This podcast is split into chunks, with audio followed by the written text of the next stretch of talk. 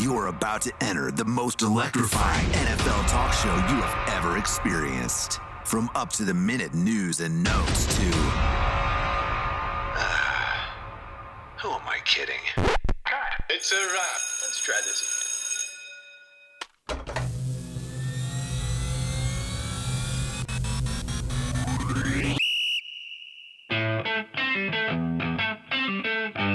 It's the After Further Review podcast with Connor Forrest. Want to get involved? Send us an email to mailbag@connorforrest.com for your questions to be read on air. Okay, here we go. 5, 6, 5. And now, broadcasting from the great Commonwealth of Virginia.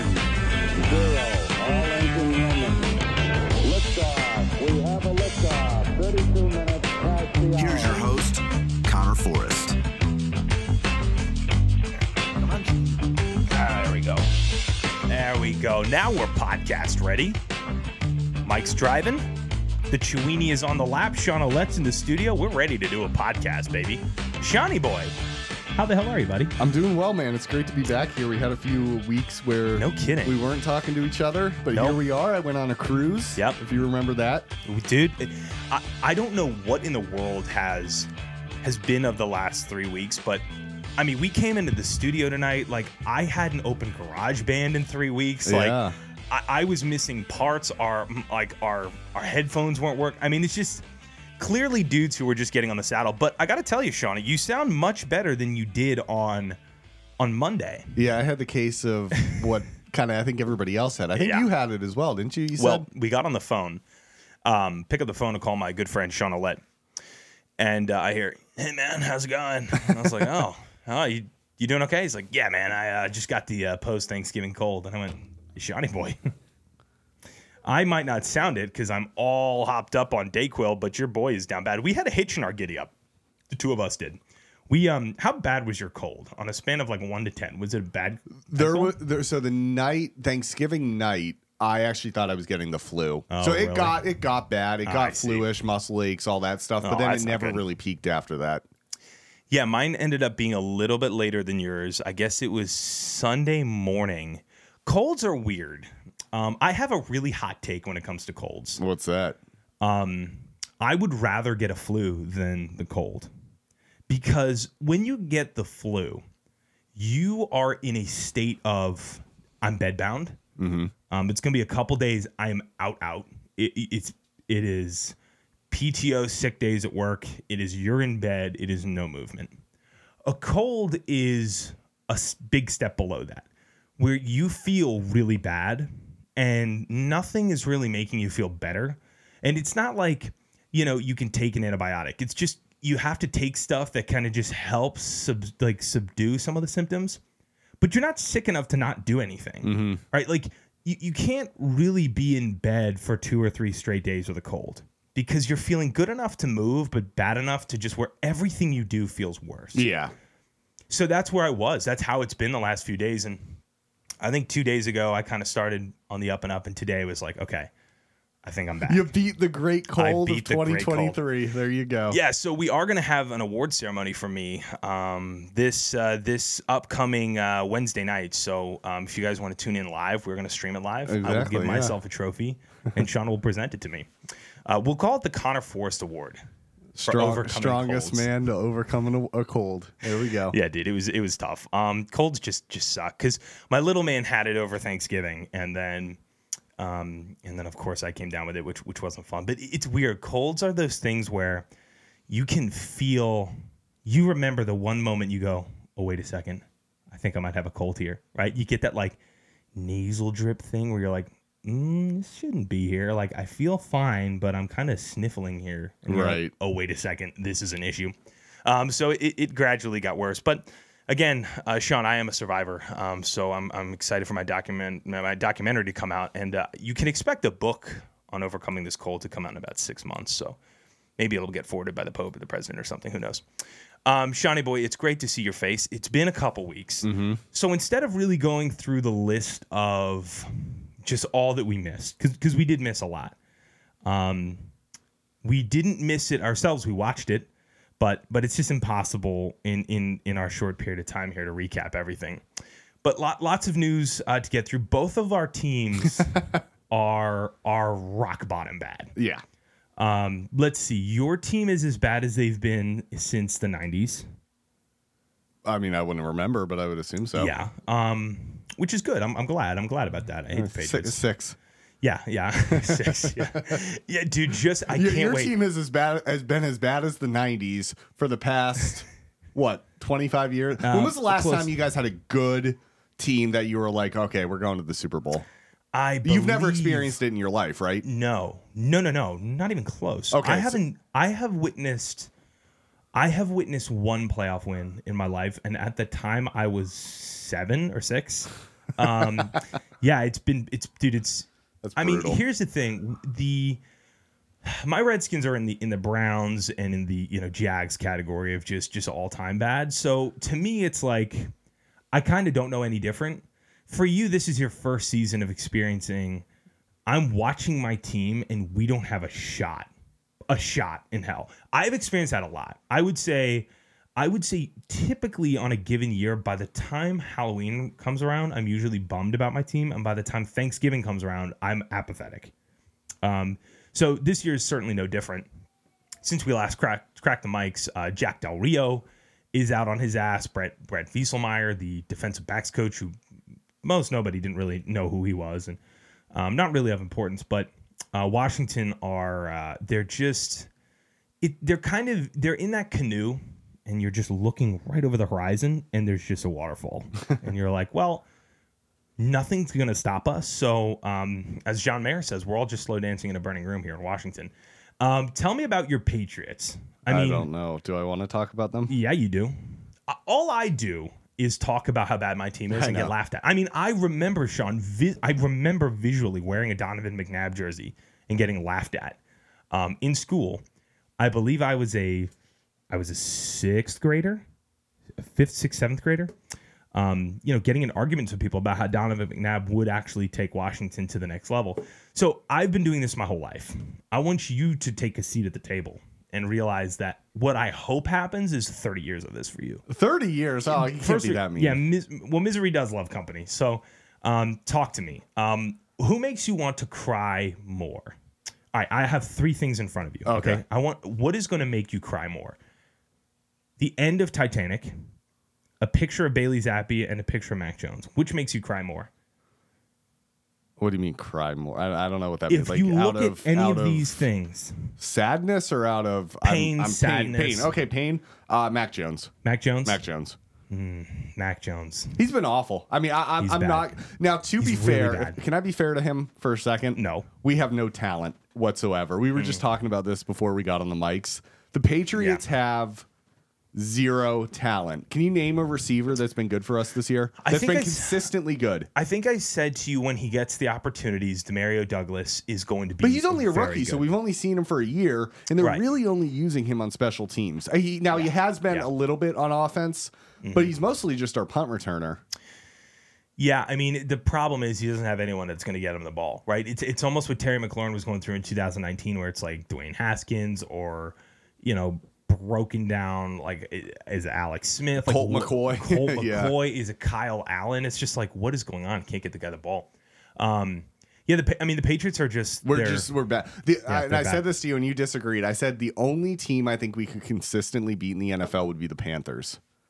I'm serious. I think we lose every time to the Cardinals. I think the Bears beat us. I think Washington beat us already. I gotta be honest with you. The Giants beat us. I think the Panthers beat you. I think the Patriots are the worst team in football right now. Really? I'll be honest with you, man.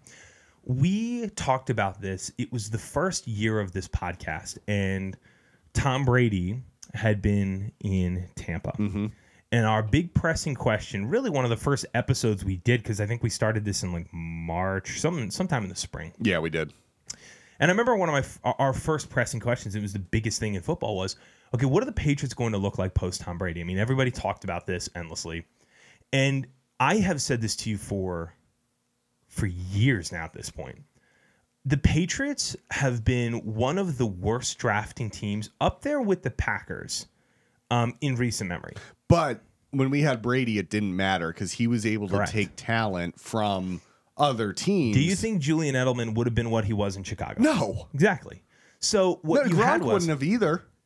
Well, no, he wouldn't. Oh, I disagree. No. You're telling me that Brady was the one that made Gronk 6'6", 260, and just a bowling ball of a tight end. There's a lot of 6'6", 260 guys in the NFL. Please. Really? God. So you don't think Tom Brady elevated people's play? I don't doubt he elevated. Okay, but and Rob Gronkowski's a Hall of Famer. Oh, yes. I don't think Tom Brady takes a jag and makes him a Hall of Famer. No, I'm not saying he would have been bad. He would have been a very, very solid tight end. I need to go back on the tape because I think... I really want to rewind time because I think you said that he made Gronk good. Gronk was elite. Gronk would be elite on 31 other teams. Playing for the prime Tom Brady New England Patriots brings you up a ladder. I think what's happening is you're a little hurt. You miss your man crush, and I think you're lashing out on poor Rob Gronkowski. I'm not lashing out on Gronkowski. I love Gronkowski. I think you're lashing out at him. No, I think Tom Brady was one of those guys, as demonstrated with Amendola, Edelman, Chris Hogan. I mean, name all. I don't even know all the receivers. In fairness, during the mid 2000s, the mid 2000s though, and towards the late 2000s into the 2010s, the Patriots always had a good defense. I mean, a really, really good defense. Think of the defensive studs. Even in recent years, I mean, Mike Vrabel. Go back to Teddy Bruschi, Rodney Harrison. I mean, they had. I mean, obviously. Gilmore, cornerback for we Dallas, had Daryl Revis sucks. At one point. Yeah, you got and you still got some good years out of Revis. They always had an ability. I think that was a sweet spot for them. That 2000, like probably 6 through 2011 to 12. I mean, it was Randy Moss. Like you had some legit stars. Tom Brady said the best team he's ever been on was that 2007 Patriots. That was arguably the best, one of the best football teams. I mean, if they didn't win the Super Bowl, I mean, they were going to be a perfect team. What was the second ever perfect team? Only the 70-something Dolphins. 72 Dolphins. Yeah, did it.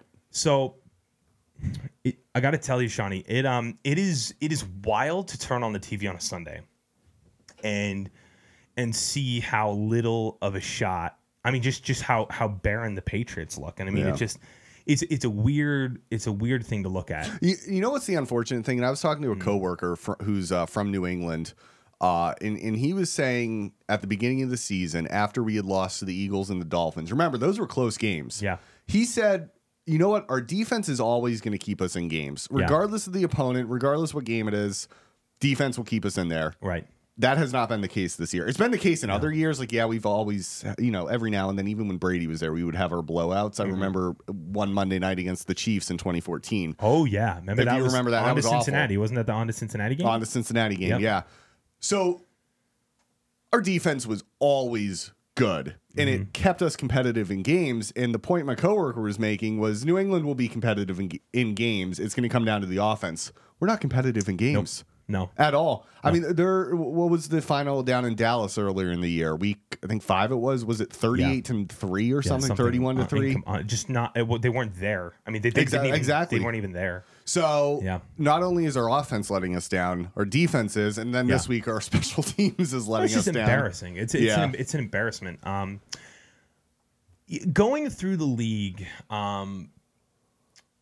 I think a couple things are starting to stand out to me this season, you tell me if I'm wrong, and I felt this on Sunday, and I will always be grateful for football. It's the greatest product that's entertainment entity that we have. But this year has stood out to me as we have a lot of bad teams in football right now, a lot of bad teams. Now I'm just going to start going through the list. I remember on Sunday. After watching, my team get destroyed and just embarrassed in Dallas. That was Thursday. On Thursday night, on Thanksgiving. Sunday, I watched this 1:00 slate, and it just was bad game after bad game after bad game. Now we got a classic with the Eagles and Bills, but. I mean, I'm looking up at our helmets, and I'm just going to start listing some teams that are bad, right? The Cardinals are bad. The Commanders are bad. The Buccaneers are bad. The Vikings are bad. The Panthers and Falcons are bad. The Packers, the Colts, the Bears, the Patriots, bad. The Giants are bad. So on that side, on basically on our, I know no one can see this, but like on the left side of the teams that I just listed, you're talking about the Eagles being good, the Cowboys being good, the 49ers being good. Yeah. Every other team is bad there. Now let's go on to the other side, right? So you've got now this. You have some better teams here. You've got the Chiefs and the Lions who are good. Broncos are getting hot at the right time. Yeah, that Sean Payton thing starting to pay off a little bit. By the way, are we not talking about Russell Wilson, who's all of a sudden looked really good? Huh? That's what happens when you get a good coach. Got to give him some props. Raiders suck. They just blew out everybody. The Bills suck. I needed to say that. Dude, Jets do too. Jets are bad. Chargers can't do anything. Saints are bad. Titans are bad. Browns are bad. Bengals are officially over. They're bad. Houston's fun to watch. Ravens are really good. You know, the Seahawks are a pretty good team. They're a team that is fun to watch, but you know, they're not really a serious team, and the Rams are bad. So I mean, now you go on to the left side and we talk about, you know, Ravens good. Bills, I mean, they're good, right? They can't put anything together, but they have an elite roster. Chiefs and Lions are good. Broncos are getting hot. But like my point is on this side here, the latest list I just said you had some better teams. But I mean, dude, for the most part, this season has really displayed a lot of bad teams. What do you think that is from, though? It's, well, let's think about this. I think most of the bad ones that you can talk about, I think they all come down to one pretty similar thing. Okay, so I'm just going to name out a couple teams that I said were bad: Cardinals, Redskins, Buccaneers, Packers, Bears. What do they have in common? Bad quarterbacks. Pretty bad quarterbacks, right? So Washington, Washington are trying to figure out what they got in the fifth round last year with Sam Howell. So hard really to know there. Kyler Murray, the Cardinals are pretty desperate to get out of that deal. Mm-hmm. The Buccaneers, they went with a Band-Aid in Baker Mayfield, and that's kind of evening out. I know he had a good start to the season, but I think all numbers even out at the end, and I think they'll realize that's nothing to really, you know, nothing to be happy with. The Vikings are probably going to move on from Kirk Cousins. He obviously blew out his Achilles, so they're starting Josh Dobbs. Jordan Love, they don't know who he is. And Justin Fields is, you know, the Bears are going to draft their quarterback this coming year. Justin Fields is not going to be their quarterback next year. I think really what you're seeing here is, Mac Jones is bad. Justin Fields is bad. You have these quarterbacks that were swings and misses are big swings and misses. And especially when you're taking guys in the first round and you're putting heavy draft capital into and trying to build around. If it doesn't work, it's a big problem. And coaches get blown out and front offices get blown out. And, you know, that's how your whole structure of a franchise can be based around a quarterback. And when that doesn't work, everything's off. Do you think the NFL is too happy to fire coaches too quickly?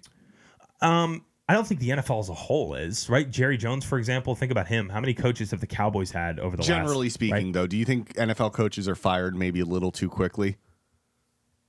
No, but the Panthers really just desperately, you know, want that narrative to change. I don't... That's true. I don't think so. I think for the majority, you've got decent enough owners in the NFL. You know, you have a handful of guys. Like, I mean, I said to you before we cracked the mics here, I mean... Dude, Dave Tepper in Carolina is that might be a problem for Carolina. Like that guy is very clearly involved in everything. To get rid of a first-year head coach, he's the earliest. And I thought Urban Meyer was fired earlier for some reason, but this is the earliest head coach fire in the middle of the season of his first year. I think the last time it was done was 1961. I think I can't remember if it's exactly 1961, but. It was multiple decades before we were born. He has fired. I think he's fired every single coach since he's taken over in the middle of the season. Ron Rivera, Matt Rule, now Frank Reich. No, Matt Rule, wasn't he in end of the year? Oh, no, that was during the season. That's right. He's going to be an issue, dude. I mean, he's very clearly an impatient guy.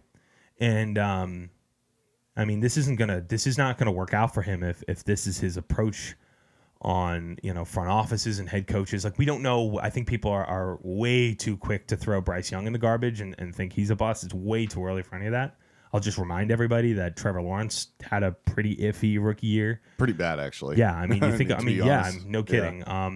So, you know, Joe Burrow had a kind of a funny first year. I mean, he really elevated it year two, but... And he got hurt his first year. He got hurt his first year as well. I mean, but his first few starts were kind of... Yeah, I mean, this stuff takes time for guys. And I think everybody wants it to be the C.J. Stroud effect, right? You want that immediately. But to answer your question, no, I don't believe the NFL fire head coaches too early. I do think you have a group of really bad owners out there.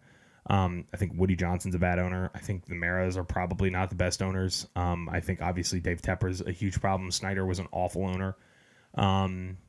So yeah, I mean, Jim Irsay's a bad owner as well. Yeah. Like, I mean, you could go through the list, but I wanted to read something off for you to get sure. back to your Commanders and to talk about a potential head coach fire.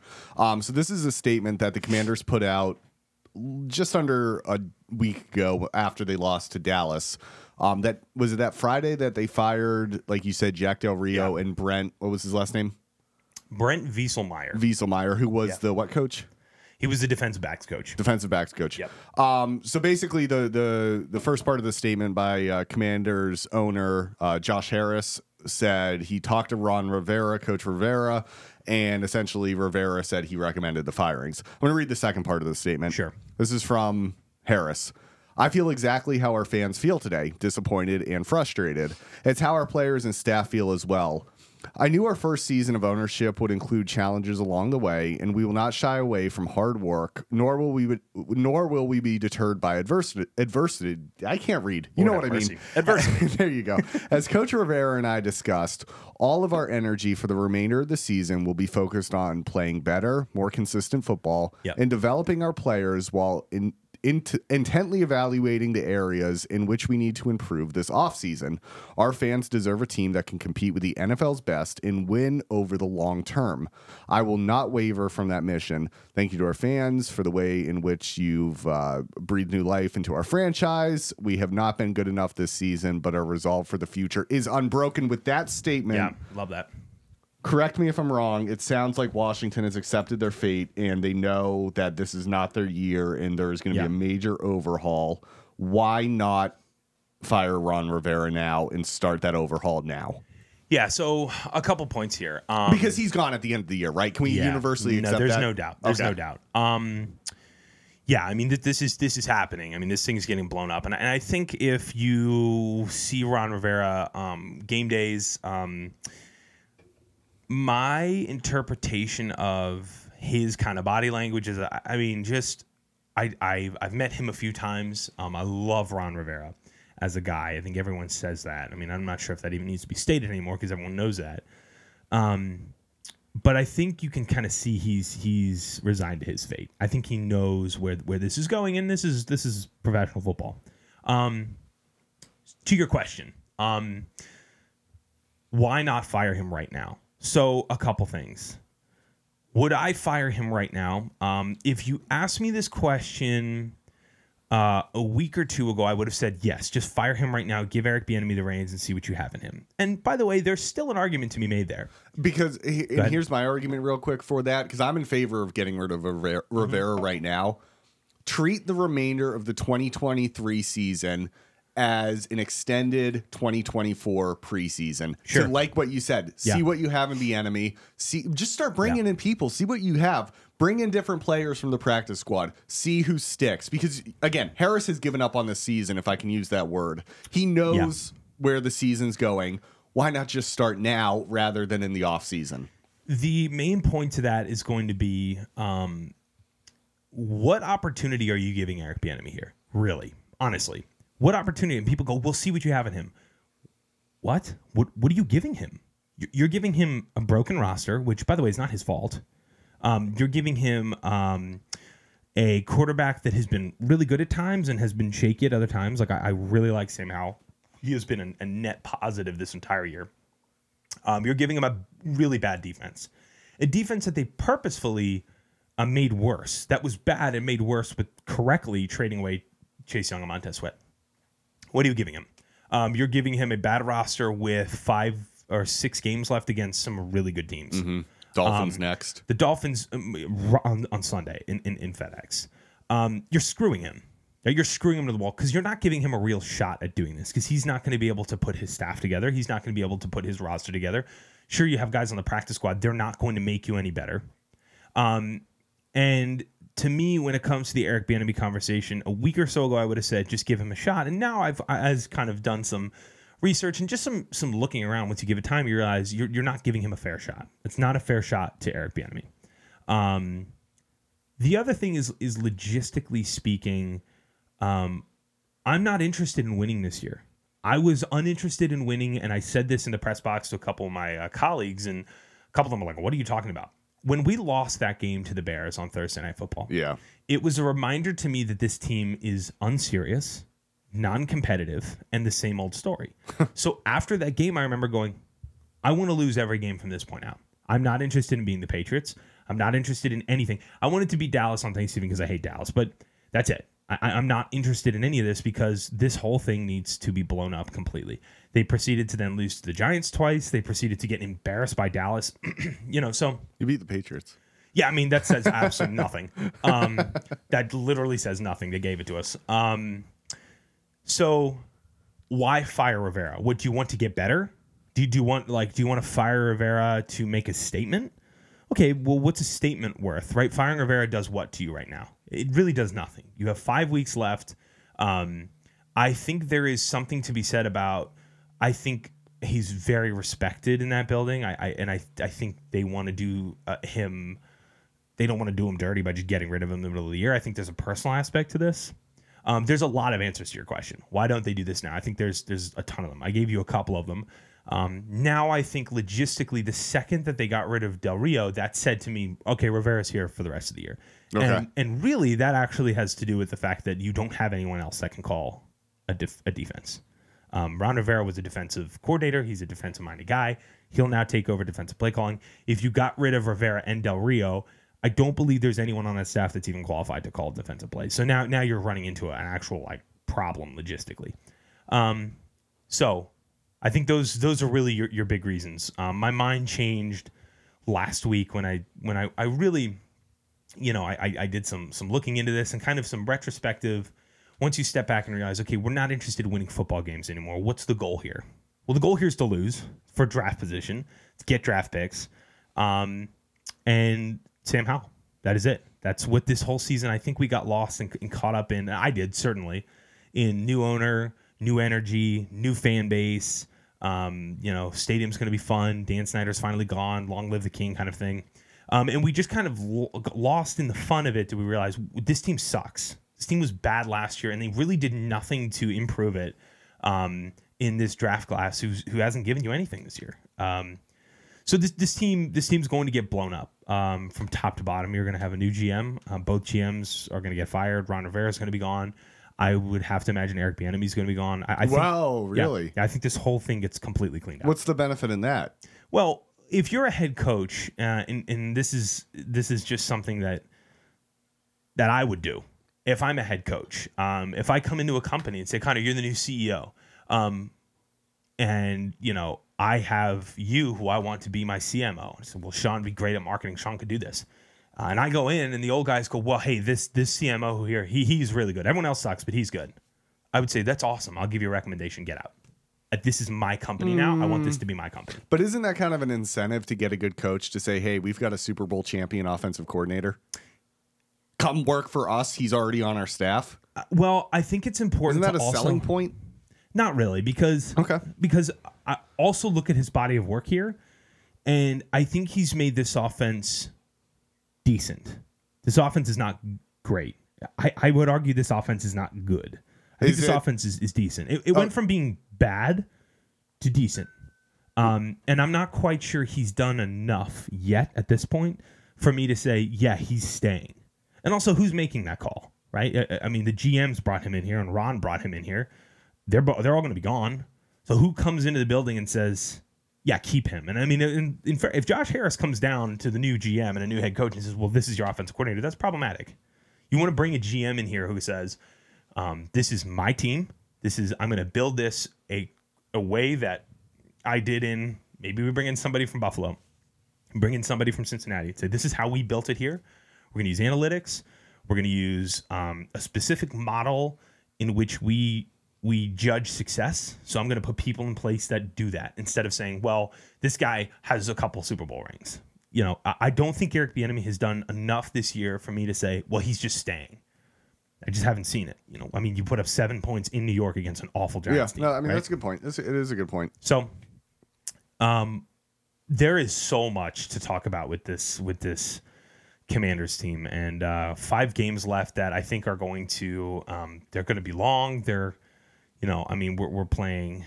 Yeah, Miami, Cowboys one more time, 49ers. Play the Rams in L.A. You have a bye week. You have the Jets. Okay, there's a win. Hopefully. Well, the Jets on Christmas Eve. Yeah, you might be getting Mr. Rogers back. Yeah, Mr. Rogers' neighborhood might be coming back. So we'll see. I mean, the Jets have some winning to do if that's going to be the case. It's just, honestly, and I'll end it with this. It's just, you know, I hate the feeling that I have felt, and I don't know any different, but I just hate the feeling of, you know, it being Thanksgiving and nothing mattering. You know, like it doesn't matter. We're never going to be competitive with Dallas with this roster or with this structure. We're never going to be competitive with the Eagles. Mm-hmm.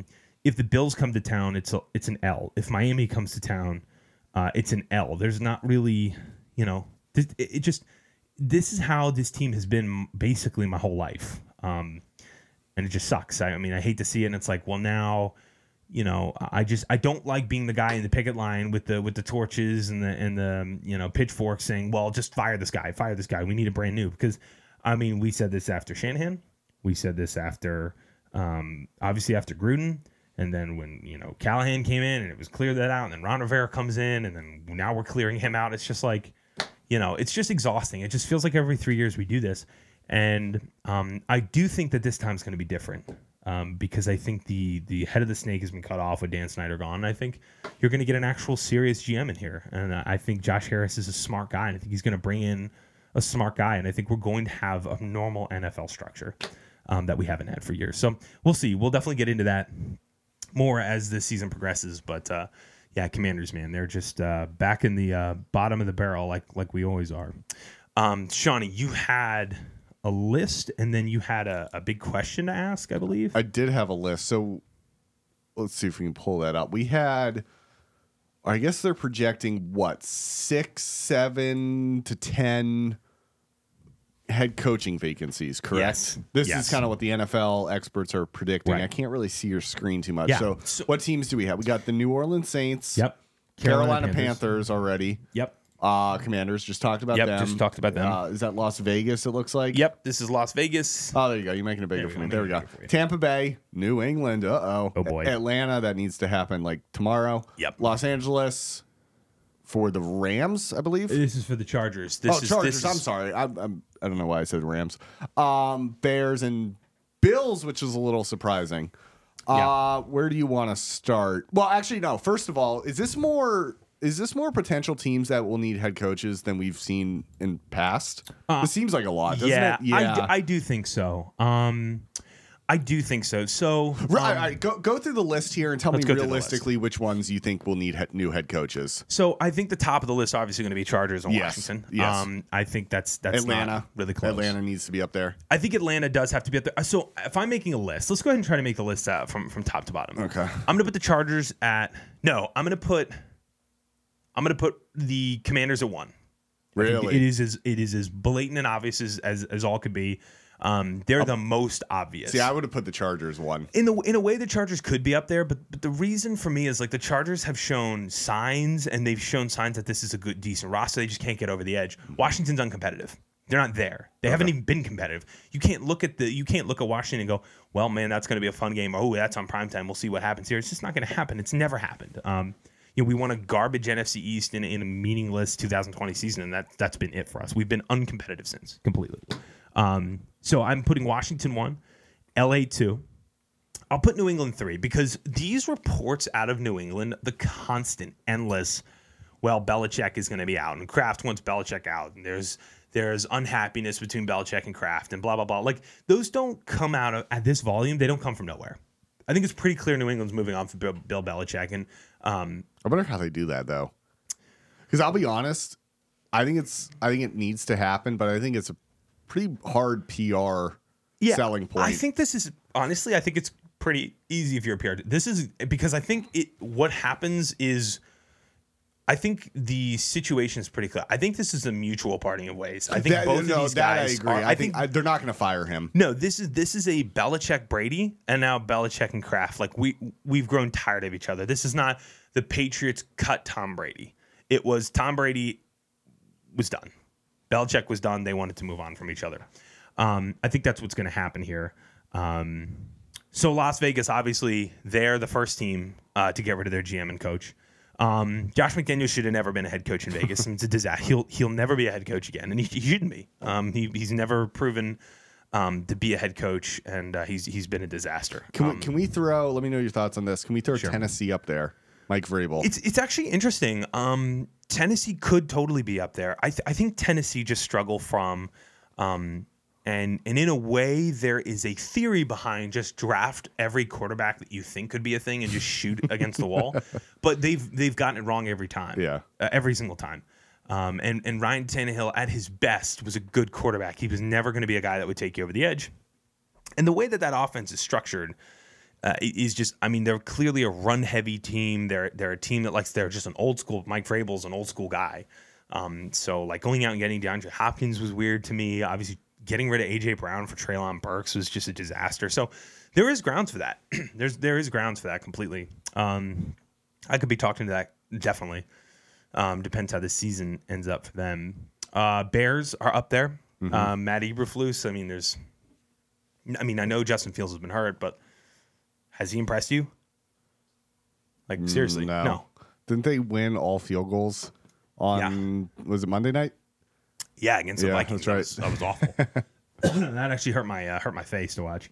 Atlanta.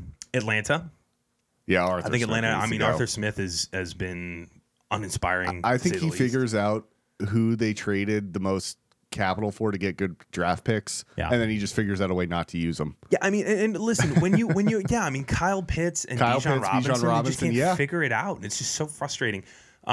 Also, you know, again, I'm sorry. There's no, I love the guy, but when you turn to Taylor Heineke as your option at QB, you've quit on the season. I mean, because Taylor Heineke's a really good backup quarterback. I mean, if he's a guy that you're turning to in games to win you games, he's a really fun Colt McCoy. Mm-hmm. I don't know what else to tell you.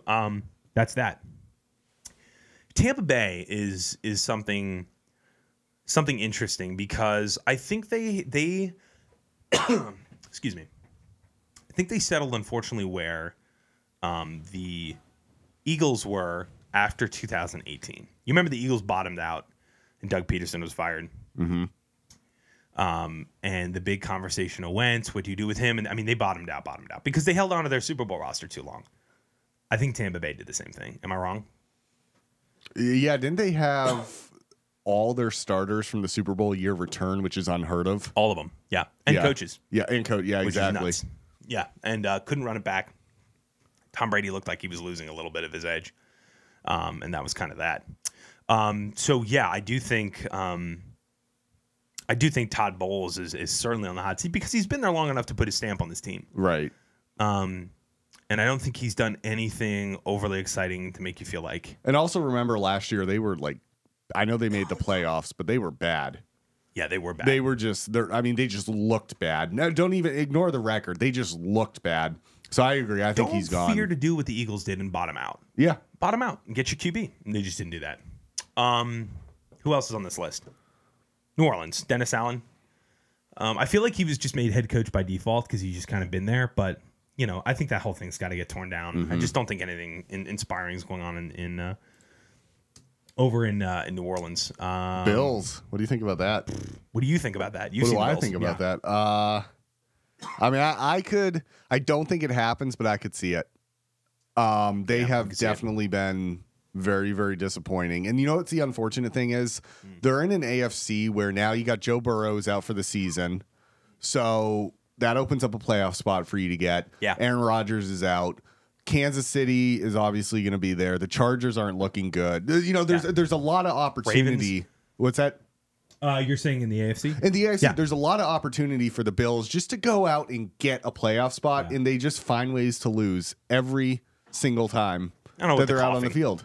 I'm just coughing like crazy. Yeah, you are coughing. You're choking like the Bills. It's really bad. Yeah, honestly, just call me the Connor Bills. So Buffalo's just weird, man. Yeah. That's really, really weird team that I could see it, but I don't think it happens. If that makes sense. Totally agree with you. They would have to implode at the end of the year. I just think there's way too much talent. I think Josh Allen's turnovers are very much a problem. Thank you. Yeah. You refused to say that for the longest time. Nope. Yes, you did. You're a liar. No, you did. You know there are multiple podcasts in which you said, you know what? This is just who Josh Allen is. It's like a Brett Favre. He's just going to throw intercept. Yep. You were downplaying it. Nope. Yes, correct. You were. I can walk and chew gum. Okay. Brett Favre's turnovers were a problem, were they not? Any turnover is a problem. No, not any turnover. Some turnovers are just arm punts, whatever. I mean, you can go through. A majority of turnovers are problematic. Yes. Right? But when you're in the Bills and you lose week one after Josh Allen throws three interceptions against the Jets, and you lose in overtime, game you would have scored on one of those possessions, he turned the ball over and not gone to overtime. That Josh Allen single-handedly lost the game for the Bills last week. Turns over the ball deep in the their own zone, so the Eagles get it. That's a good question. And the Eagles ended up scoring, goes to overtime. Yep. They lose in overtime. Patriots first game of the from scrimmage, he throws an interception. Right. Patriots end up winning that game in a very small margin. They've been problematic. It's not like Josh Allen's throwing one interception a game and they end up losing by 45 points, right? And they go, it's just in the mix of what happened. He's throwing interceptions, turning the ball over, and they're losing by very tiny margins. You go, well, if he didn't throw that interception, they would have won. I mean, you could say that about multiple games with the Bills. No doubt. I mean, you could say that about a lot of turnovers. What I'm saying is that a lot of it is baked into the cake. With a majority of Josh Allen turnovers are baked into the cake, where if I told you your quarterback is going to throw, if I said to you, Mac Jones is going to throw for 380, 4 touchdowns and 2 picks, would you take that? Yeah, you would. I mean, I would take it. I would love the picks. Well, okay, no, but I don't like the picks. Yeah, time out. I'm going to go back to 2021 when the Commanders, or I guess they were the football team then, when the football team, whatever they were, the Redskins, got Ryan Fitzpatrick. Yes. You said, quote, he's going to be the 385, 4 touchdowns, 2 interceptions type guy. He's a gunslinger. He'll throw interceptions, whatever. Same with Matthew Stafford. Mm-hmm. One of those quarterbacks. That's fine. Yes. Ryan Fitzpatrick is not supposed to be Josh Allen. Correct. Josh Allen is supposed to lead his team to his Super Bowl. Yes. Am I wrong? No, you're not wrong. And that's what I'm saying right now. The problem is... So you can't just say, he's a Ryan Fitzpatrick. It's fine. No, he is supposed to be the franchise guy that wins multiple Super Bowls. He cannot be turning the ball over multiple times per game for as long as he has. If it's costing you games... Which it is. That becomes problematic. I think what happens is that we overlook the 2 turnovers when he wins 38-10 against Washington. We overlooked the 2 picks. Well, it doesn't matter. They blew out the other team. Right. When the Bills' defense is now struggling, and now you're at a point where they can't get any pass rush on Jalen Hurts, and now it comes down to Josh Allen's turnovers. His turnovers haven't changed. The importance of them have changed. You see what I'm saying? Yeah. So to me, it's very easy for people to say, well, Josh Allen he's not elite. He turns the ball over too much. Well, no, Brett Favre would do this all the time, where he would have games where he turned the ball over a lot and scored a lot. And the defense played well. And contextually, they played a worse team, so those turnovers didn't matter. And then there were times where Brett Favre was in the NFC title game, and he throws a pick against the Saints where they now walk him off. Yep. It doesn't mean that the turnovers are good. It means that contextually, they meant different things. You can walk and chew gum and say, well, he turns the ball over too much. I agree. I have said that forever. Mm-hmm. But over the course of the season, different opponents, the way your defense plays, the way your offense is playing, will judge how important those turnovers are. And so he has thrown them in important games. Yes, and you live with them. You live with them in the wins, and they hurt in the losses. When that's why I say to you, walk and chew gum. If he throws 35 touchdowns and 18 picks, and those 18 picks are a big deal, okay, that's fine. Those 18 picks, maybe 6 of those were game-changing and hurt the Bills, right? Maybe the other ones were in blowout games and they were bad. I'm saying that as an example, as you have to be able to contextually look at the big picture and go, I that's why I say you can live with the turnovers. I'm not saying like his turnovers are a no big deal, no problem. Okay, but you can't live with them if you're not going to make the playoffs because of them. I agree, but I agree with, and that's why I'm saying his turnovers are becoming a problem because in big moments against good teams, in situations where now you need to start winning games, mm-hmm. turnovers like what he's been throwing in recent weeks are becoming problematic because they're just kind of low IQ. Like, dude, what are you doing? Which is stupid. It's just dumb stuff. It's like Brett Favre again did this in the title game, where it's like, dude, what are you doing? And they become hugely problematic. I think the Bills' problem is also, I think Josh Allen is so high profile that a lot of the attention goes to him, and rightfully so. I think their defense has struggled as well. Mm-hmm. And their defense has definitely struggled over the last few weeks, and it's costing them games. There's no reason for them to be 6-6. Well, let's go through the rest of their schedule. Let's do it. In Kansas City on Sunday at 4:25. Don't even get me started on the NFL's need to flex some games. I'm going to be so mad that I'll basically be in the press box, like, or just running around doing stuff, not being able to sit down and watch that. God. Then they host the Cowboys. Okay. Then they travel out to Los Angeles to play the Chargers. Okay. Wow. Then they host the Patriots. Already beat them once this year. We're coming again. Then they're down in Miami. They don't have an easy schedule. Now they should beat the Chargers and the Patriots if we're honest. But dude. I think we're at the point where we should probably start accepting we're not going to see Buffalo in the playoffs. Oh, I think that's way too early. No, to say I don't think accepting so. Accepting it? If they, well, not accepting, but I think you're saying not accept. Being. Yeah, I think we have to. It's a real possibility. Let me erase your sentence and write another one. There we go. Expecting to not be in the playoffs means that this is a likelihood. It is a likelihood. I think you need to start preparing yourself for a possibility that they're not in the playoffs. What are you? I'm expecting.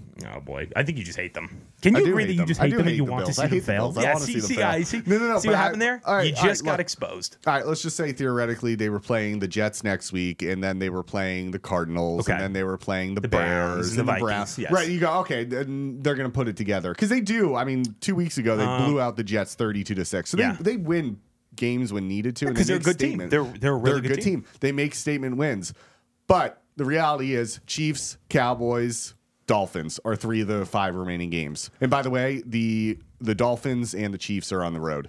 Okay, let's look up the playoff picture right now and really start. They fell a lot since their overtime loss to the Eagles. So the important thing is to see. Here we go. Okay, right.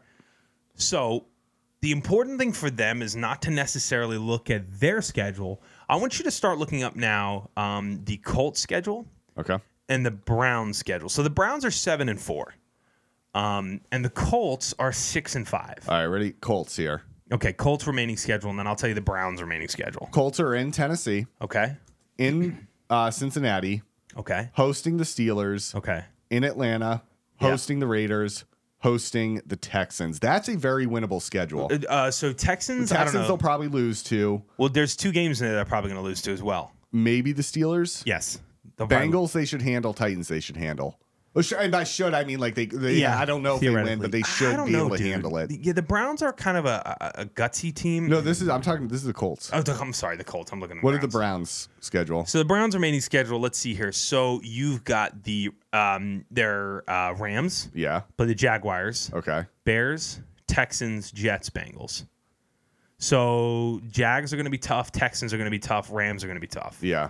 So I mean let's be clear. I mean the Browns, Colts, and let me see, the Texans are a problem here. The Broncos are on the rise. Have a very easy schedule. I mean, dude, Shawnee, looking at this alone makes me feel a little more nervous for the Bills than I mean, you definitely might be right. They do have a bye week this week, right? Or is it? Wait, no, it's a week 13. Wait, hang on. They're playing. Let me see when they're playing the Chiefs. When do they play the Chiefs? It's not going to be this Sunday, I don't believe. On Google, it just shows you the next game. It doesn't tell you like what week it is. Bye week this week. December 10th. Okay, yeah, so they have a bye week. Yeah, dude, this is kind of a problem because if the Colts and Browns... They have like iffy schedules, you know? Look at how many AFC teams are actually doing way better than you think. You have to go down basically to the 10th seed before you find an even record to losing record. Yeah. Broncos 6-5, Texans 6-5, Colts 6-5, Browns 7-4, Steelers 7-4, Dolphins 8-3. I mean, it just you start going up the list. I mean, this AFC is go to the bottom of the list. Bottom of the list, yeah. Let's go down to the Patriots here. God have mercy. Sean, I think you might be right. I mean, this is. It's not easy. The Bills are going to have to, if not win out, lose a game. I mean, let's be clear with ourselves here. If you finish this season 10-7, 10-7 is the minimum here. What would 10-7 bring them to? How many losses would that be? What are they at right now for losses? 6-6. 6-6. So that would be just they can afford one more loss. So would it be? Yeah, you might be right. They can lose one game. They can lose a game, which would theoretically be Kansas City, which means you have to beat Dallas at home. So that's a little bit of a bonus right there. Dallas. I don't know. That's tough. That's tough, man. Now that you bring that up and just kind of pulling that up, I mean, it's I'm sweating if I'm a Bills fan. I'm sweating. That's my point is tough. They're supposed to be a really good team. It's just, yeah. And I don't know what's going on with them. I don't know what's going on with them either. Anyways, I have one more thing for us to do. Go ahead. If we don't have anything else. Nope. So I was with my family and we went out to a restaurant. It was a sports bar and I got a fajita. Hmm. You know how fajitas come out? They're sizzling hot. Sizzling fajitas. A sizzling hot fajita. So I had the idea we're going to do a little segment where we're going to give a hot take and then a sizzling hot fajita hot take. Okay. Now, a hot take is is a take like, I don't know. Michael Jordan's not. Well, no, Michael. No. Hot take would be. I'm trying to think of a good one. Let me put it this way. A hot take you can factually defend. Kind of like I just defended the Bills not making the playoffs by pointing out the schedules, right? Okay. You can defend it on at least some extrapolation of facts. Extrapolation. If that's a word, I don't know. You can pull some facts. That's what I'm trying to say. Sure. A sizzling hot fajita hot take is... Corey Kispert is better than Michael Jordan. Just your gut feeling. Yeah. Okay. Just your gut feeling. Okay. Do you want mine? Go ahead, please. My hot take... Texans went out. Wow. That Texans is my hot. So factually speaking, let me pull up the Texans schedule. Okay. Are you ready for this one? Yep. In New York against the Jets, in Tennessee, hosting the Browns, hosting the Titans, in Indianapolis against the Colts. Okay. Oh, and I'm sorry. This week they are hosting the Broncos. Ooh. That'll be fun. That'll be a really fun game, actually. That's going to be a good game. I think they went out. That is my take right there. All right, hot take. That is my hot take. What's your hot take? This is a hot take. Commanders lose out. Can you factually defend it? I can defend this. So Dolphins, you're going to lose this weekend. Mm-hmm. You have a bye week 14. You play in Los Angeles against the Rams. This is the real question mark. The Jets. Week 16. Really questionable. If Aaron Rodgers comes back, what does Aaron Rodgers look like? I mean, is that even a thing? Then you play the 49ers and you play Dallas. Yeah. I think the Commanders lose out. I don't even know if that's much of a hot take. I think it's a little bit of a hot take because I think I'm understating how bad the Jets are. And I'm also assuming that the Rams are like good. And I'm just not sure the Rams are good. Okay. You ready for my sizzling hot fajita hot take? Give me a sizzling hot fajita hot take. To go back on just what we were talking about, at some point this year, Josh Allen is benched. That is so embarrassing. I know. For who? I'm not saying for a game. Bad. I'm not saying for the rest of the season. During a game this year, at some point, Josh Allen is benched by the coach, not related to injury. Mm. It's just a gut feeling. I got nothing to defend it. Okay. I don't even know if I fully believe it, but that is a gut feeling of mine. Okay. What is yours? Dallas is going to lose in the first round of the playoffs. I like that. They're going to lose in the first round of the playoffs. And they're not going to host a game, right? Because they're not going to win the NFC East. Most likely not. Most likely the Eagles are going to coast away with this one. So they'll be playing on the road. And they'll probably play a bad team if I had to imagine. They'll most likely play the winner of the NFC South. Okay. Which might not even have a winning record. That would be an issue. That would really undercut my my. No, I don't know, man. If they got to go to like Atlanta or something, that might be. Well, 5th and 6th, right? We'll play, and 4th and. No, 4 and 5 play because 2 plays 7, 3 plays 6, 4 plays 5. Oh man, I don't know. See, it's a sizzling hot take. Sizzling hot take. Cowboys are going to lose in the first. I know you just hate the Cowboys. I hate them with all my heart. All right. So Josh Allen gets benched, and the Cowboys lose the first round. I like that. I like that. Well, NFL football is going on as we speak, and wings haven't been ordered yet, dude. I don't even know how to get to Buffalo Wild Wings anymore. We haven't been there in 3 weeks, almost a month. Too long. Yeah. I don't know. You know what time it is, Shawnee? It's good to see your face, guy. Thank you, sir. Good to be back in the saddle. Even though I'm coughing a whole bunch, thank you so much for joining us wherever you are on this fine planet. We will be back here hopefully next week. Shawnee, I think you said you weren't going to be here next week. I do not believe I will be here. Is there a situation next week? Okay, well, we're going to have to figure out the schedule. My girlfriend's coming to town. Sorry, people. Aw, so cute. Well, enjoy it. Shawnee, always good to see your face. Thank you for tuning in wherever you are on this planet Earth. We will see you guys next week in some capacity. And as always, I'll catch you guys on the other side.